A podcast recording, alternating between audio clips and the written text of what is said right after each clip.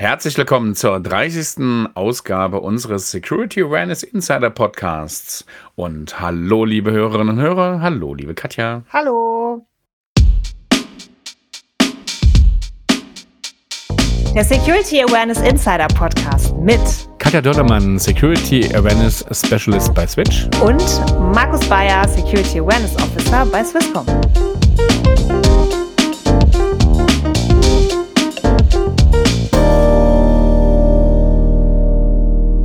Na, bei dir alles gut? Ja, ich bin nicht krank. Das ist gut. Ich, Ausnahmsweise muss man sagen in der letzten Zeit. Ich war wieder mal und ich habe immer noch eine leichte Reibeisenstimme, aber ähm, unser Mike Bixel, unser Soundzauberer hinter dem Podcast, er wird das alles wieder glatt bügeln zaubert uns gesund. Genau. Nein, das ist super. Also schön, dich zu sehen. Ey, 30. Folge, ähm, großartig. Wir haben auch wieder eine großartige Gästin bei uns. Äh, sagt man Gästin? Ja, und die sagt darf man. ich heute vorstellen. Wir sagen, wir sagen jetzt einfach Gästin. Wer ist dabei? Wir haben heute zu Gast die Anne-Elisabeth Krüger. Sie ist wissenschaftliche Mitarbeiterin am Fraunhofer Institut für Arbeitswirtschaft und Organisation. Wer das nicht kennt, dieses Institut, es ist eins der größten Institute für angewandte Wissenschaften in Europa, also schon eine. Schon eine Hausnummer, ne? Schon eine Hausnummer, genau. Anne ist auch systemischer Coach. Mhm. Was das genau ist, erklärt sie uns nachher noch. Sie hat eigentlich mal Maschinenbau an der TU Darmstadt studiert cool. und momentan promoviert sie zum Thema ich zitiere, ein Ansatz zur Förderung der kreativ nutzbaren Empathie im Kontext der erlebnisorientierten Gestaltung von Produkten und Services. Krass. So, jetzt, jetzt schalten gerade die Hälfte unserer Hörer wieder weg. Klingt, glaube ich, ganz kompliziert. Kompliziert, aber auch spannend, wenn man mal genau hinhört, genau. Hi Anne. Hallo, hi. Hallo, wie geht's dir? Ja, ich habe heute die Reibeisenstimme tatsächlich. Ich bin ein bisschen krank, aber ich freue mich da zu sein. Das ist schön. Also, ich habe, wir haben dich ja jetzt so ein bisschen vorgestellt schon mal. Ähm, habe ich was vergessen? Möchtest du noch was dazu sagen? Wie bist du da hingekommen, wo du heute bist? Erzähl. Also ich finde, du hast es eigentlich schon ganz gut vorgestellt. Ich, ich glaube, was vielleicht interessant ist, wie ich zu dem Thema eigentlich gekommen bin. Also, also Maschinenbau mit erlebnisorientierter Gestaltung, wie verknüpft sich das eigentlich? Was ist denn erlebnisorientierte Gestaltung? Also äh, vielleicht erklärst du es nochmal ganz von Anfang. Was machst du als wissenschaftliche Mitarbeiterin am Fraunhofer Institut? Genau, also am Fraunhofer beschäftige ich mich mit der Gestaltung von positiven Erlebnissen. Und da gucken wir uns einmal an, also, das, also man geht davon aus, positive Erlebnisse im Kontext von Produkten und Services führen dazu, dass Leute die gerne nutzen oder wenn ich positive Erlebnisse auf der Arbeit gestalte, dass ich motiviert an der Arbeit bin und resilient. Und ähm, wir gehen eben davon aus, wenn ich psychologische Grundbedürfnisse erfülle der Menschen. Also wenn ich sage, ich zum Beispiel jetzt hier im Podcast, ich fühle mich kompetent, das wäre jetzt vielleicht, mein Bedürfnis. Oder für dich das Thema Stimulation, also du findest es interessant, was ich sage, dann haben wir beide vielleicht ein positives Erleben. Oder die Zuhörer lernen was Neues, also werden auch stimuliert, lernen neue Wissensinhalte. Dann finden sie den Podcast cool, hören den immer wieder und ähm, durch dieses positive Erleben, was man eben beim Hören hat. Was wir natürlich hoffen, dass unsere Hörerinnen und Hörer uns, unseren Podcast erlebnisreich finden. Ja, also das kann man auch, also man kann ja diesen Podcast, guckt ja auch irgendwie, was, was macht den Podcast gut? Also was, was begeistert Leute? Was, was, was wollen die? Also welche Bedürfnisse haben sie? Und dann eben nicht, dieser Bedarf soll nicht langweilig sein, sondern wirklich dieses, welches Bedürfnis steckt eigentlich dahinter? Also es ist aber nicht Usability, sondern es ist so ein Schritt davor. Genau, also Usability wäre jetzt, gucken wir uns den Podcast an, dass ich effektiv und effizient, also ich höre mir was an und ich bekomme die Informationen aus dem Podcast oder ich verstehe, wie ich mein Handy anmache, wie ich das entsperre. Dass mich aber was begeistert, ist so, so ein bisschen noch ein bisschen was on top, also dass ich entweder ein Feature habe oder ein grundsätzliches Erleben, dass ich zum Beispiel mit euch verbunden fühle, dass ich sage, ich finde ich finde das cool, mit euch jetzt hier zu sitzen. Also nicht nur, dass wir einfach einen Podcast machen und wir das Ziel erreichen, sondern dass wir vielleicht mit einem guten Gefühl hier rausgehen. Das klingt spannend. Crazy, ähm, mega, du, ja. Du, du, hast, du hast Maschinenbau studiert. War es dir, dir zu technisch, dass du dann so auf, ich sag mal, so weichere Faktoren ja. abgeglitten bist? Genau, also ich habe im Studium, also ich fand diese Theorie immer ziemlich cool und irgendwann habe ich gemerkt, hey, der Mensch spielt eigentlich nur am Rande eine Rolle. Also es gab dann mal irgendwann das Fach, das nennt sich Mensch-Technik-Interaktion. Da ging es dann so darum, dieses, mhm. wir haben dann so Menschenbilder gehabt, wie der Mensch als Federdämpfersystem also das mit, dass man die Knochen waren Massen und die, die Gelenke, Feder und Dämpfer. Und da hat man sich angeguckt, okay, wie kann man so ein, so ein Gerät arbeitswissenschaftlich zum Beispiel auslegen, dass ein Mensch das gut benutzen kann. Also mehr so diese Usability-Perspektive. Und irgendwie, mhm. ich denke mal, diese, eigentlich ist aber diese Emotion, also wir bestehen ja, oder unsere Hauptmotivatoren sind Emotionen und Bedürfnisse. Und das, das spielte damals, damals schon ein bisschen her, keine Rolle. Und das habe ich einfach gemerkt, dass mir das fehlt. Mhm. Also man hat noch mal ganz kurz der Mensch als Produkt oder Maschine oder wie war das jetzt mit, mit, mit Knochen und Muskeln? Ja, also, also wenn man sich so ein Arbeit, also man sagt ja immer, so sind, äh, ist ein Arbeitssystem und man, es, es, man guckt sich das immer so als so eine Box an und sagt, okay, man hat da irgendwie eine Maschine oder ein Produkt oder Service und äh, wie kann ich das auslegen in der Arbeitswissenschaft, dass es für einen Mensch nicht gesundheitsschädlich ist, sozusagen. Das war sozusagen ja. damals dieser Ansatz. Und dann hat man eben geguckt, äh, wie oft äh, schwingt jetzt sozusagen die Knochen und die Massen sozusagen aufeinander. Und das war sozusagen dieses oh, eher mechanistische. Bild auf dem Menschen. Ja. Und dann aber zu Crazy. sagen, dann gab es schon diese Ansätze Usability, also dass man das, dass man Aufgaben erledigen muss mit einer Maschine, aber dieses, dass, dass ich wirklich gucke, wer sitzt da dahinter und was treibt den an. Oder ich meine, wenn wir uns angucken, Digitalisierung oder diese ganze Technik kommt ja immer mehr in unser, in, in unser Leben hinein. Und deswegen müssen wir gucken, dass es gut sich einfügt und ja, vielleicht auch verschwindet, aber dass sich uns anpasst und wir gesehen werden als ganzer Mensch und nicht nur sozusagen als Teil mit unseren Knochen als und oder als Aufgabenerfüller, sondern wir ja. haben ja auch ja. ein emotionales Erleben oder Leben heißt ja emotionales Erleben auch. Dieses Einfügen, das finde ich natürlich ganz spannend.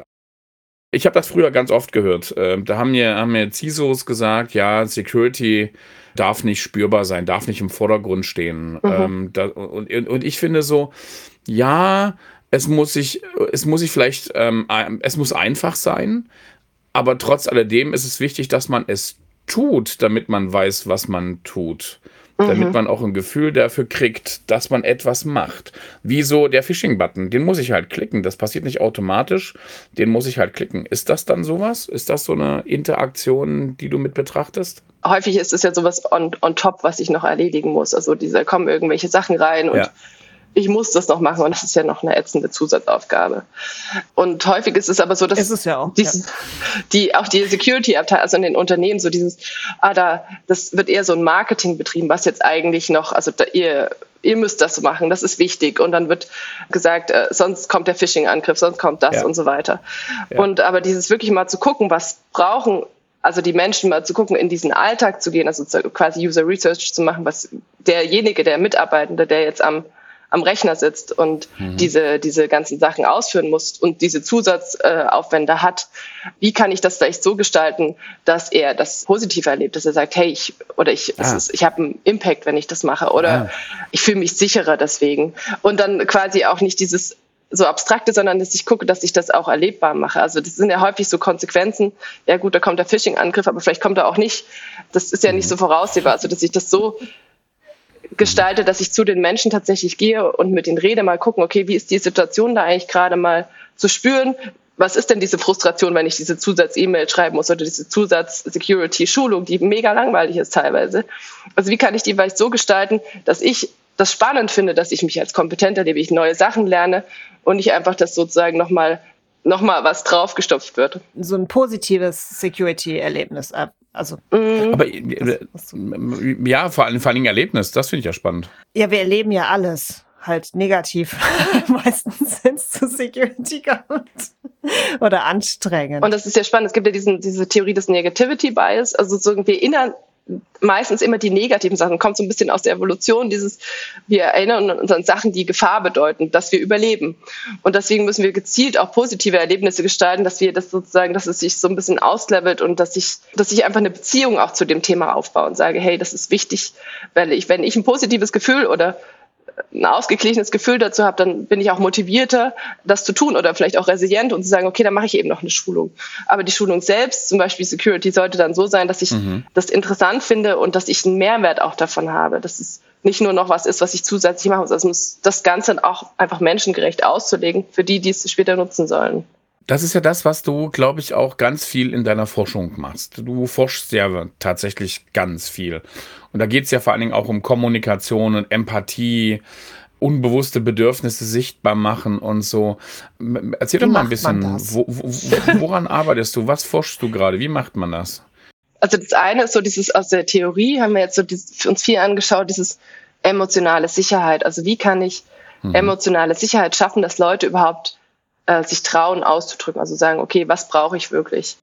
Was brauche ich in Form von was? In, was brauche ich in Form von um glücklich zu sein, zufrieden zu sein? Genau, also welches Bedürfnis habe ich? Ich habe vielleicht einen Bedarf, ich möchte mehr Zeit haben und also das ist eher so dieses, was, was brauche ich und, und dann gucke ich immer, welches Bedürfnis liegt eigentlich dahinter. Also ist es Autonomie, ich möchte mehr Freiraum haben oder ähm, also was motiviert mich innerlich?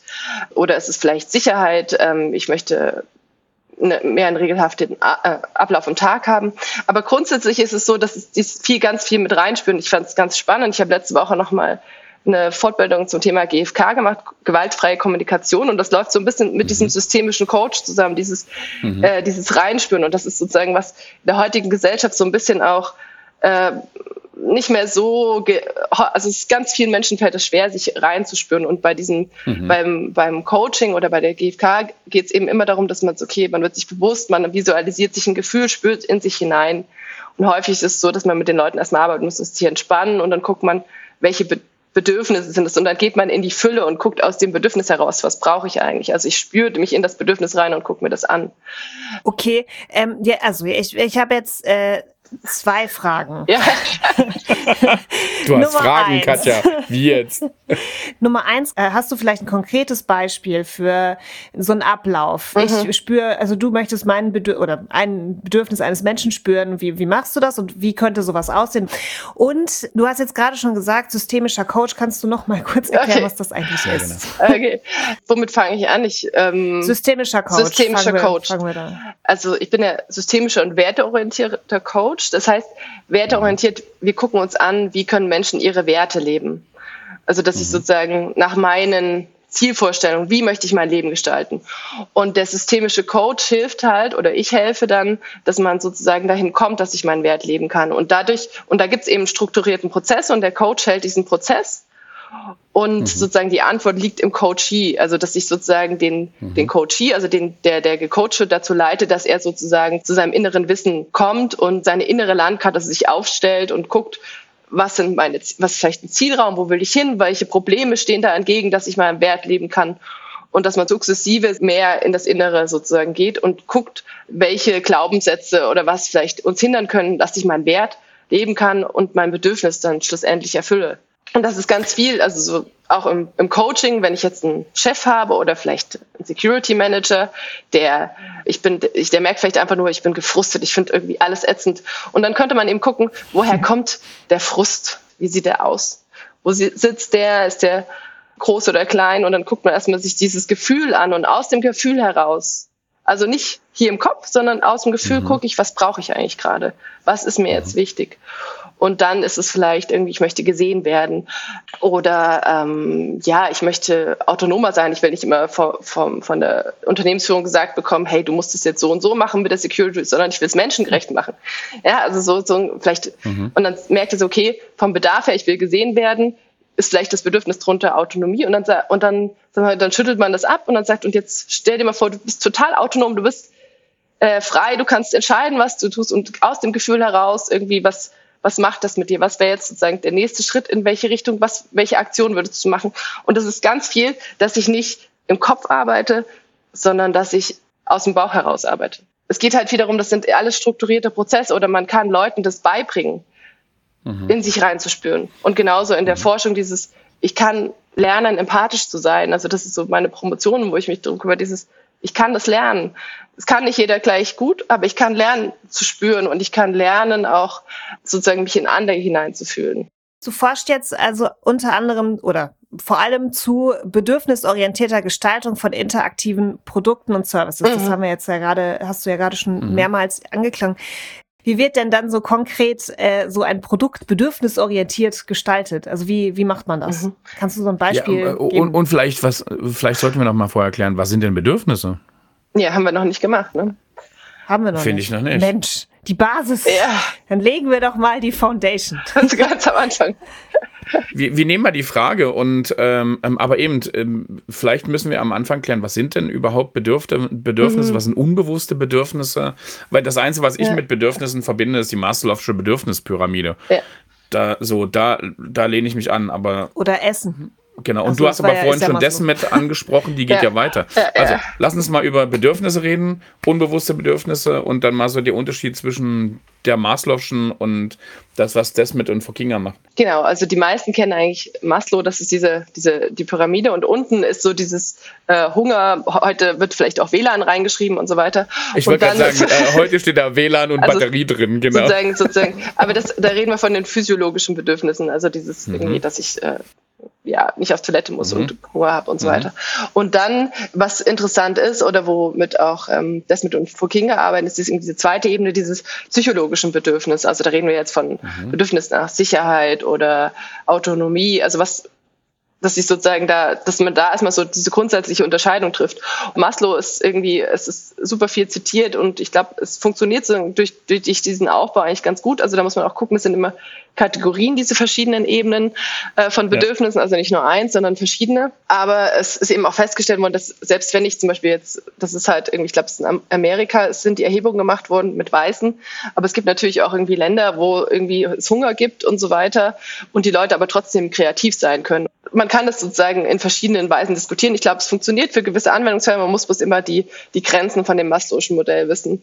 Und äh, jetzt für diese erlebnisorientierte Gestaltung äh, äh, interessieren uns insbesondere eben diese psychologischen Bedürfnisse, dass wir versuchen, das eben zu adressieren, dass wir sagen, okay, es geht darum, dass die Leute sich sicher fühlen oder dass sie einen gewissen Komfort haben, wenn sie was benutzen. Also dass sich sozusagen oder sich vielleicht Teil als einer Gemeinschaft fühlen, äh, zum, mhm. der Security-Gemeinschaft. Die haben das jetzt alle gemacht. Mhm. Dann dieses Thema was wir vorhin schon mit dem Einspüren hatten, dieses, mir ist teilweise weiß ich gar nicht, was ich brauche. Also entweder ich werde da gezielt reingeführt und deswegen teilweise weiß ich, okay, ich will jetzt autonom, ich will unabhängig sein, aber vielleicht innerlich merke ich, also mal, wenn man von so einem Teenie ausgeht, der weiß, okay, ich will unabhängig von meinen Eltern sein. Ähm, aber vielleicht im Inneren hat er noch ein anderes Bedürfnis. Das ist vielleicht ihm gar nicht so bewusst. Ich möchte doch Teil der Gemeinschaft mit meinen Eltern sein. Ne? Das ist vielleicht jetzt nicht so gerade im in dem, äh, im Kopf, aber es ist trotzdem Bedürfnis. Und das ist so was Unbewusstes. Also ganz viel dieser Bedürfnisse sitzen, sagen wir, in diesem Eisbergmodell unterm Wasser. Und das mhm. ist das, was ich mir angucke. Wie kann ich die ausdrücken? Einmal, dass ich mich traue, das zu sagen. Auf der anderen Seite, dass ich es überhaupt kann. Also, dass ich das konkretisieren kann und verbalisieren kann, was ich brauche. Wie, also wie sieht das dann aus, wenn du, ähm, wenn, also gib mal ein Beispiel für ein Produkt, was du jetzt entwickelst also ich, wir gehen nach diesem Prozess vor und man fängt erstmal an, ich mache so eine äh, ich habe so eine Design Challenge, hey, wir haben ein Problem, zum Beispiel die Leute nutzen diese zwei Faktoren der Identifizierung nicht, ja, also irgendwie die Karte bleibt immer drin stecken, bricht ab die Leute vergessen ihr Passwort und so weiter und haben dann zusätzlich mhm. irgendwie diesen Zettel noch da liegen. Und dann geht es wirklich darum, ich gehe jetzt erstmal zum Beispiel zu so einem Mitarbeiter hin oder zu einem Kunden. Erst kläre ich, was will ich eigentlich erreichen. Ich will gucken, wo ist eigentlich der Frust oder wo, wo ist der Need, dass die Leute eben das nicht benutzen oder ähm, nicht so wie gewollt nutzen. Da gehe ich hin, dann führt man erstmal sozusagen, kann man äh, Interviews führen, dass ich gucke, wahrscheinlich würde ich eine begleitende Beobachtung machen. Ich gehe in den Nutzungskontext oder wir sagen auch Erlebniskontext und gucken uns den User an. Das kann entweder im Arbeitsalltag oder retrospektiv sein. Das heißt, ich führe ein Interview und gucke, was, was ist eigentlich das Problem. Und dann sozusagen gucke ich mir das an und ganz viel kann ich entweder dann eben, indem ich halt so eine Fokusgruppe mache, wo die das irgendwie bauen oder wo ich das im Interview mache und dann oder dann über eine Lettering-Technik ich frage, wo sind die zugrunde liegenden Bedürfnisse und extrahiere mir die Bedürfnisse. Und mit den Bedürfnissen gehe ich dann weiter. Das ist sozusagen dieser, diesen gemeinsamen Standpunkt gefunden. Das ist auch in der Norm verortet und von diesen Bedürfnissen aus entwickle ich dann Ideen. Und da gibt es verschiedene Methoden. Also wie kann ich das machen? Ich kann natürlich einfach die, die Bedürfnisse hinschmeißen und sagen, mach mal. Oder was, was ich jetzt eben entwickelt habe, dass ich irgendwie, dass die Leute, dass die Designer sich jetzt sozusagen diese Bedürfnisse nehmen können und sich da einfühlen können. Dass sie sagen können, okay, weil ich bin ja, ich brauche als, auch als Designer ein positives Erleben, damit ich kreativ sein kann. Also wenn der Prozess einfach nur langweilig ist und nicht an mich angepasst, nicht meine Sprache spricht, total, dann kann ich auch nichts total. entwickeln. Da gehen sozusagen die Leute wieder in eine Ideenfindung rein, werden wieder weiter. Und dann sozusagen muss ich das wieder zusammenführen, am besten erlebbaren Prototyp. Und mit diesem Prototyp gehe ich wieder zum User und frage ihn, passt es für dich? Weil also mhm. zwei Faktoren.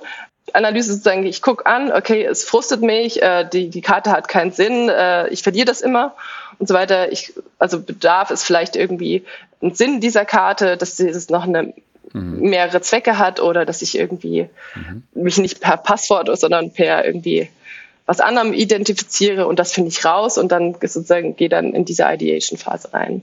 Das ist aber das, was du jetzt gerade beschreibst, ist ja für mich der klassische Human Center Design Ansatz, genau, oder? Genau, aber halt ich guck, ich guck, gehe auf die Bedürfnisse runter, weil sonst würde ich vielleicht das Offensichtliche, äh, klar, Offensichtliche ist manchmal irgendwie eine gute Lösung, aber ich gehe ja. sozusagen von diesem, ah, das nervt, dann guckt man, okay, warum nervt das?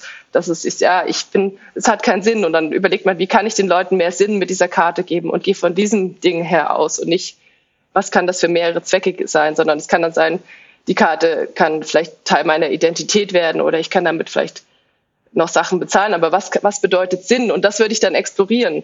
Und das kann dann mehr sein, als der Karte mehr mhm. Zweck zu geben. Wisst ihr, versteht ihr, was ich meine? Mhm. Ja, mhm. oder die Karte wegzulassen. Oder halt, oder halt komplett wegzulassen. Aber sozusagen, wie kann ich sozusagen diesem Identifikationsprozess Sinn geben? Ja, intrinsisch motiviert. Also das, ganz, das ganze System, ander, also das Produkt ganz anders gestalten. Also oder neu denken. Genau, man findet raus, okay, die Leute brauchen Sinn, um äh, sich gescheit zu identifizieren, dass sie das irgendwie, mhm. dass sie wirklich sich da irgendwie das Sinn erfüllend erleben. Und da muss man halt überlegen, wie gesagt, das ist, dann wäre dann ein Ideation-Prozess zu überlegen, wie kann ich das machen. Was bei Security halt einfach auch noch so ein bisschen das Problem ist, wir die, also wenn es um Apps oder Produkte geht, werden die ja häufig nicht ähm, auf der grünen Wiese entwickelt, sondern es ist meistens auch so ein On-Top-Feature von bestehenden Produkten, E-Mail oder was weiß ich. Alles irgendwie gibt's schon und dann muss noch irgendwie Security mit reingemacht werden. Mhm. Und deswegen fehlt es dann da schon an nötiger Freiheit, das irgendwie auch noch so zu machen, dass der User das oder der oder die, der und die User ähm, das irgendwie gut finden und ihre Bedürfnisse und so weiter. Ja. Dann muss es häufig sehr, sehr schnell gehen, weil die Risiken ja auch sich sehr, sehr schnell entwickeln. Mhm. Das heißt, man muss schnell jetzt mal eben was finden, damit das und das jetzt besser wird. Also ne, Entwicklung, Passwörter und so weiter, das sieht man ja dann meistens. Das heißt, und dann, wie du auch schon gesagt hast, wird das getrieben, immer noch getrieben von, von Leuten, die ähm, dran gewöhnt sind, technologisch zu denken oder technisch mhm. zu denken. Oh. Und dann ähm, muss es halt eben, wie gesagt, schnell gehen und dann macht man das eben so. Und wenn man es im Unternehmen irgendwie so ein bisschen verankern will, auch da haben wir eben, ich ja. verweise nochmal ja. auf die erste Folge, ja. das ganze Thema, die Leute wissen häufig nicht, dass der Mensch da so wichtig ist. Und es ist halt Zeit und Aufwand. Es kostet halt mhm. halt Zeit und Aufwand, sich drum zu kümmern. Und ich glaube, wenn wir jetzt, das finde ich total spannend, dass du das sagst, mit diesen KPIs, also wie kann ich das messbar machen? Ja. Das Problem haben wir auch bei äh, diesen also menschorientierten Gestaltungsprozessen, dass das erstmal so ein bisschen ist, du siehst nicht sofort, dass was passiert. Das heißt, du musst ja. erstmal in Vorleistung gehen. Und ich glaube, da auch, das auch bei der User Experience oder bei diesen Usability-Prozessen wirklich den Mensch von Anfang an mit zu betrachten oder die Security mhm. von Anfang an als Teil des Prozesses zu sehen, mhm. da sind wir noch lange nicht. Und ich glaube, das ist das, wo wir hin müssen. Mhm. Aber wie kommen wir dahin? Weil das ist, das ist, äh, ja, ich finde das so schwierig. Also ich meine, ja. weißt du, ist das, ist das so ein Ding, müssten wir die Leute, die das alles entwickeln und sich drum kümmern, von vornherein, also Studium Grundkurs eins ist ähm, bedürfnisorientiertes genau. Gestalten. Mhm. Oder braucht es ExpertInnen wie dich, die von Anfang in solche Prozesse mit einbezogen werden? Ist, oder mhm. braucht beides? Oder braucht es generell eine ganz andere, ich weiß es auch also nicht. Also das, das finde ich eine interessante Frage, weil weil das hat sich gerade so dieses Thema, es gibt ja so ein Venn-Diagramm mit für die Innovation, Mensch, Technik, Wirtschaft, also die Faktoren für Innovation. Ja. Und mittlerweile kommt auch so dieses Thema, ich glaube, es heißt Nachhaltigkeit, also dieses, dieses, dass wir für zukünftige Generationen gestalten. Und ich glaube, dass wir da anfangen müssen. Sustainability. Sustainability, dass mhm. wir halt bei den mhm. mhm. bei den Studis oder bei den Kindern auch in der Schule schon anfangen müssen, diese Offenheit, also mhm. gerade ja. Dieses Menschorientierte, dieses mit Veränderungen umgehen zu können, dass das sozusagen Teil der Schulausbildung werden sollte, dass wir mhm. da ganz früh anfangen. Und bei den anderen müssen wir halt jetzt durch Coaches und so weiter damit reingehen. Ja, also ich glaube, so auf beiden Enden so ein bisschen reinzugehen und zu gucken, dass wir da, ich glaube, das ist ein ganz großer gesellschaftlicher Wandlungsprozess. Und ich glaube, da einfach zu sagen, ich drücke jetzt einen Knopf und jetzt funktioniert das so, kann vielleicht in so einem mittelständischen Unternehmen funktionieren, dass, dass wir da irgendwie so einen Kopf haben, der sagt, jetzt machen wir das, der autoritär handelt, dann geht es vielleicht. Aber so den meisten Unternehmen, glaube ich, ist es ein langer Prozess, wo man einfach Geduld haben muss. Wir haben das ja auch schon in vielen Podcast-Folgen diskutiert, so äh, positives Erleben. Äh, wir kommen ja immer wieder auf dieses positive Erleben zurück, wo wir dann sagen, hey, ja, klar, das braucht's. Ich glaube, das es ist schwierig, aber ich glaube, das haben wir schon ganz oft äh, auch von den Expertinnen und Experten im Podcast gehört. Macht es so, dass es halt nicht äh, negativ ist. Macht es so, dass es auch die Erlebnisse dahinter nicht, nicht negativ sind, sondern dass es eben so nachhaltig auch nachwirkt. Aber ähm, ähm, ähm, was, was braucht es denn aus deiner, also braucht es dann aus deiner Sicht noch mehr Fokus auf die Bedürfnisse des Mitarbeiters oder braucht es die richtigen Personen, die die Botschaft vermitteln? Ähm, wie komme ich denn zu diesem positiven Erleben? Es ist immer auch wichtig, wer was wie vermittelt. Ich kann jetzt so einen Security Officer haben, der das irgendwie einfach nur durchdrückt oder so, sondern ich kann jemanden haben, der das lebt, also der wirklich überzeugt ist. Und ich glaube, das kennen wir jetzt von einem Lehrer. Ein Lehrer, der ein Fach irgendwie, der dafür begeistert, der dafür brennt, das ist wichtig, ich finde das gut und irgendwie kreativ will ich auch Aufgaben ausdenken. Und ich glaube, wenn ich jemanden habe, auch im Unternehmen, der da dafür brennt und sagt, das ist, das ist ein geiles Thema und wirklich die Leute an sich ranzieht und dann habe ich jemanden, der das auch ausstrahlt. Das ist dieses, die innere Haltung überträgt sich sozusagen Gedankenform Verhalten. Mhm. Und dann kann ich mhm. jemanden, dann kriege ich, der kann Leute mitziehen sozusagen. Das ist, glaube ich, wichtig, dass ich immer gucke, wen setze ich an diese Position, dass es nicht irgendjemand ist. Und das andere ist dieses, diese, diese Sensibilisierung, dass wir halt damit auch Leben gestalten, weil mein Arbeitsleben ist ja auch mein Leben und das sollte man bedürfnisorientiert ausrichten. Weil Arbeit mhm. ist Teil des Lebens. Wenn ich das positiv erlebe, bin ich resilienter auch im Privatleben. Also, dass ich sozusagen grundsätzlich Menschenleben gestalte und dass ich deswegen den Menschen in den Fokus setzen sollte. Mhm. Egal welchen Stakeholder in dem Prozess. Das finde ich cool. Mhm. Also, wenn wir irgendwas, wenn wir irgendwas im Unternehmen äh, einführen, also sei es Prozess, Produkt oder sonst was, gestalten wir nicht nur den Prozess oder das Produkt oder fixen ein oder mitigieren ein Risiko, sondern wir gestalten das Leben der Mitarbeitenden zu einem Teil mit. Darf man nicht vergessen. Habe ich das jetzt richtig verstanden, Anne, oder habe ich das mhm. falsch? Genau. äh, positives Erleben. Ich will ja positives Erleben und Erleben ist Leben. Wir erleben ja konstant. Ja. Genau. Ja, vielleicht können wir noch mal ähm, nochmal vielleicht auch ein bisschen zusammenfassen. So die Herangehensweise, äh, um Security bedürfnisorientierter zu gestalten. Worauf sollte man achten? Was sind so die wichtigen Punkte? Die wichtigen Punkte. Den Menschen in den Fokus setzen.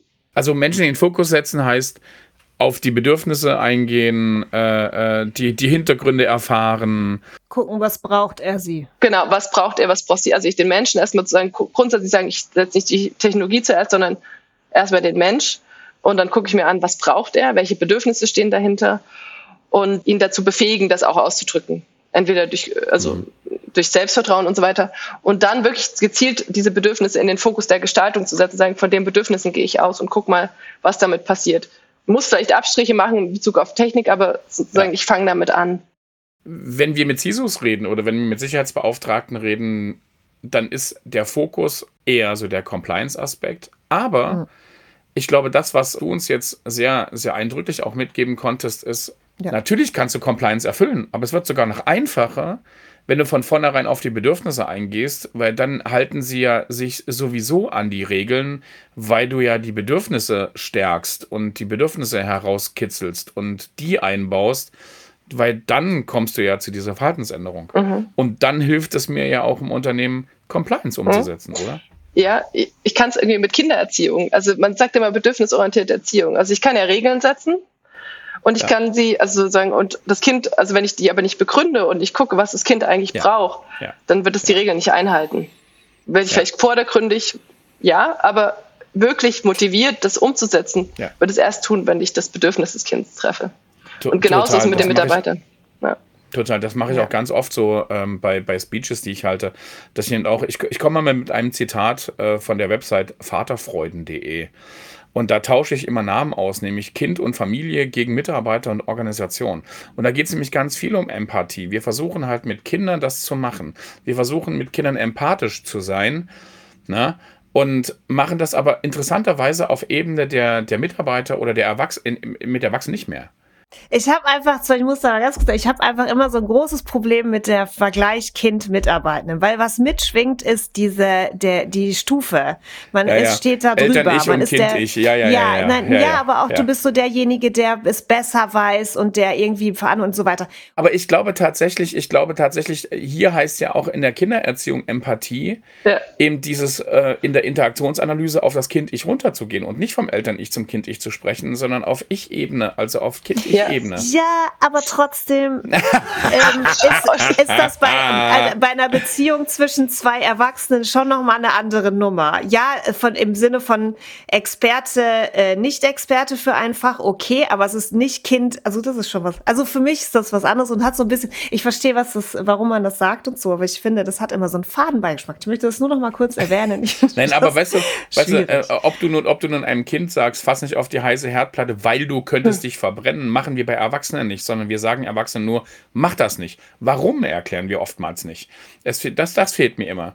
So dieses, wenn du das tust, passiert das und das kann dir und auch dem Unternehmen schädigen. Ich würde gerne nochmal in dieses, genau in die Richtung gehen. Also dieses, äh, wir sagen auch, Kinder sind kleine Erwachsene. Und gerade, mir ist es gerade nochmal einfach dieses, wenn ich jetzt so ein Kind zum Beispiel wütend ist oder frustriert, dann sage ich ja auch, wie fühlst du dich? Oder ich gucke so, ja, oder ich spiegel so, bist gerade gefrustet und so weiter, was brauchst du gerade? Also gerade aus diesem, Jasper Jules heißt der, der hat so dieses bedürfnisorientierte ja. Erziehung.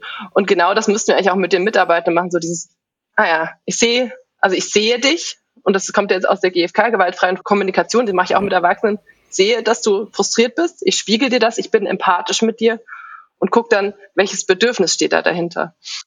Genau das meine ich. Und das ist aber ab wann, aber so, und dann müsste doch, aber, also wenn ich jetzt ein CISO bin und mir das jetzt mhm. hier anhöre, dann sage ich ja, aber warum kommt denn keiner zu mir und sagt das zu mir? Das müssen also wir mit dem auch machen. Das müssen wir mit dem auch machen. Was setzt mich denn über die Mitarbeitenden, dass ich den Mitarbeitenden die Bedürfnisse analysieren muss und der Mitarbeitende nicht zum Beispiel meine? Ich glaube, das ist wichtig und das ist, das ist wieder dieser Elternvergleich, wenn ich auf meine eigenen Bedürfnisse achte. Also wenn mich, wenn mir als CISO klar ist, was ich brauche, damit ich sozusagen gut das führen kann oder das Thema verbreiten kann, dann kann ich auch die Mitarbeiter führen. Ich glaube, es ist wichtig, dass man mit sich selbst im Reinen ist. Und da muss man anfangen eigentlich mit sich selber. Das merkt man auch wieder in der Elternarbeit. Ich muss erstmal mit mir klarkommen, dass ich mit den anderen gut umgehen kann oder empathisch überhaupt, also gerade aus der Theorie, jetzt aus der Forschung heraus, ich kann erst empathisch sein, wenn mir sozusagen mein Innenleben bewusst ist, damit ja. ich mich davon frei ja. machen kann und ja. mich auf den anderen einlasse. Auch wieder eine Folge, wo wir das sagen. Immer, immer, immer, immer wieder sagen wir, es muss um den Faktor Mensch gehen. Es muss um den Mensch auch im Mittelpunkt gehen, ohne ihn jetzt sozusagen so hoch zu heben, dass er über allem steht. Also ich finde jetzt nicht, dass man jetzt jedem Bedürfnis entsprechen muss. Aber man muss auf hm. jeden Fall sozusagen das Bewusstsein für die Bedürfnisse haben, um ja. zu gestalten. Ja. Um sein eigenes Bedürfnis zu Mhm. Was sagt man jetzt befriedigen? Man sagt befriedigen. Ja, man sagt befriedigen. befriedigen. Und ich glaube, vielleicht um noch so, so ein Impuls am Ende. Ich glaube, dieses, was Markus gerade gesagt hat, ist wichtig, dass man nicht jedes Bedürfnis treffen muss, sondern so, gucken, man setzt hat ja so ein Wertemodell vielleicht im Unternehmen oder na, welche Werte wollen wir leben in der Zusammenarbeit. Und darin kann man dann sich orientieren, welche Bedürfnisse wollen wir eigentlich adressieren. Ähm, das ist so, da gibt's auch nochmal diesen Zusammenhang. Also, dass man sich, dass man vorher vereinbart, was ist uns wichtig als Team oder als Unternehmen. Mhm. Mhm. Genau, daran, was ist uns ja. wichtig? Genau, was ist uns wichtig als Team? Dann bin ich wieder bei Vision Mission und das finde ich gut. Und die muss natürlich nicht von oben herab, sondern eigentlich top-down getragen werden, oder? Mhm. Weil sonst funktioniert es halt nicht. Mhm. Also ich kann mich auch noch erinnern, ich meine, da sind wir ganz, ganz schnell auch in Change-Prozessen im Unternehmen, die nichts mit Passwort und äh, Software-Changes zu tun haben, äh, sondern tatsächlich von einer Entwicklung im Unternehmen hin zu einer Verhaltensänderung. Ne? Ähm, hm. das, das ist spannend. Hey, ähm, ähm, Anne, wir machen natürlich immer zum Ende unseres Podcasts immer einen ultimativen Tipp.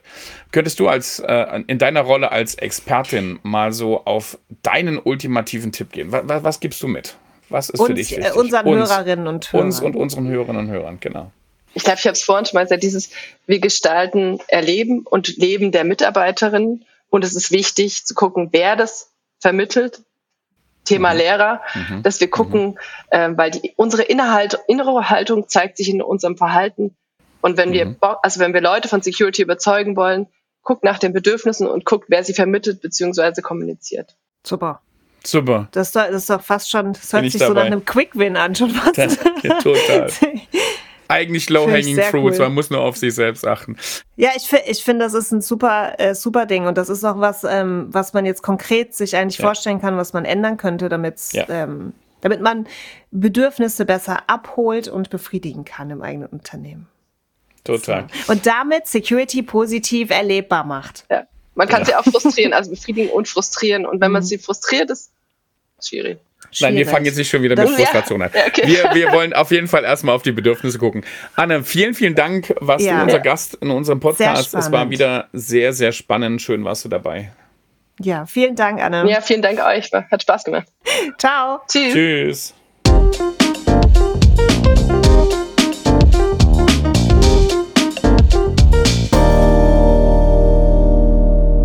Alle Bedürfnisse befriedigt. Also ich finde es ich find's spannend, weil es ist halt auch nochmal ein Aspekt, den wir vielleicht so noch gar nicht hatten. Also wir haben natürlich immer so auf, also Bedürfnisse schwingt immer wieder mit. Also auch beim Tom und auch bei auch bei ja, Melanie so, Vollkammer so und aber so deep tatsächlich so hatten wir es, ja. genau, so, so hatten wir es, glaube ich, auch noch nicht. Äh, ich fand das, ich fand das hochspannend. Ich kenne selbst tatsächlich die Bedürfniskarten ähm, von der Anne, habe mir die mal hm. angeguckt, äh, finde ja. die auch wirklich spannend. Und ich bin ja echt ein Fan von Dingen auch mal in der Hand zu halten und dann äh, in einem Workshop damit zu arbeiten. Es ist echt cool, sich mal auch darüber Gedanken zu machen. Also ich finde das hochspannend. Ich fand das cool. Ja. Was steht bei dir so an?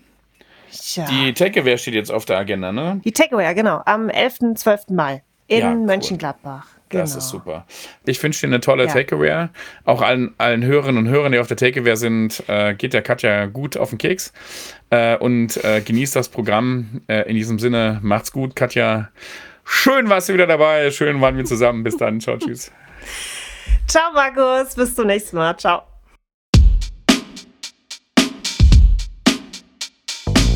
Das war's vom Security Awareness Insider Podcast. Am Mikrofon heute Katja Dörlemann von der Switch und Markus Bayer von Swisscom. Ton Mike Pixel. Den Jingle haben wir von Jakob Dont. Produktion bei